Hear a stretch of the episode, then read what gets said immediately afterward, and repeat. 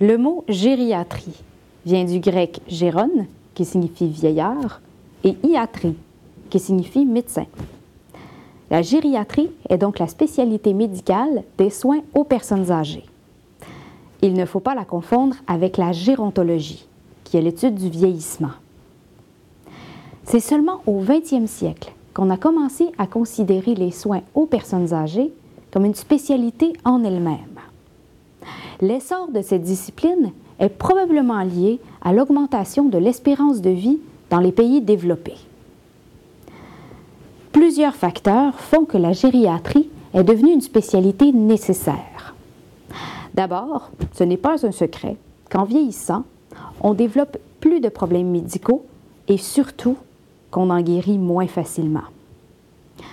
De plus, certaines maladies ont des symptômes différents chez les personnes âgées et chez les patients plus jeunes, ce qui peut en rendre le diagnostic plus difficile.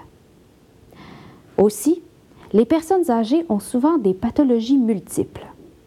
Par exemple, un même individu peut souffrir en même temps d'hypertension, de diabète et d'une fracture de la hanche.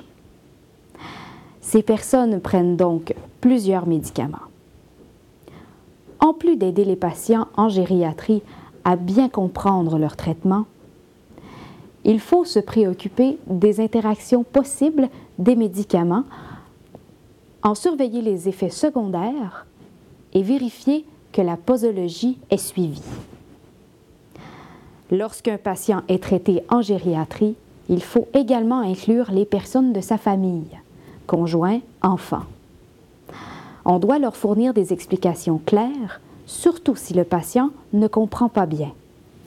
Ainsi, on diminue les risques de confusion et on renforce le sentiment de sécurité de la personne âgée.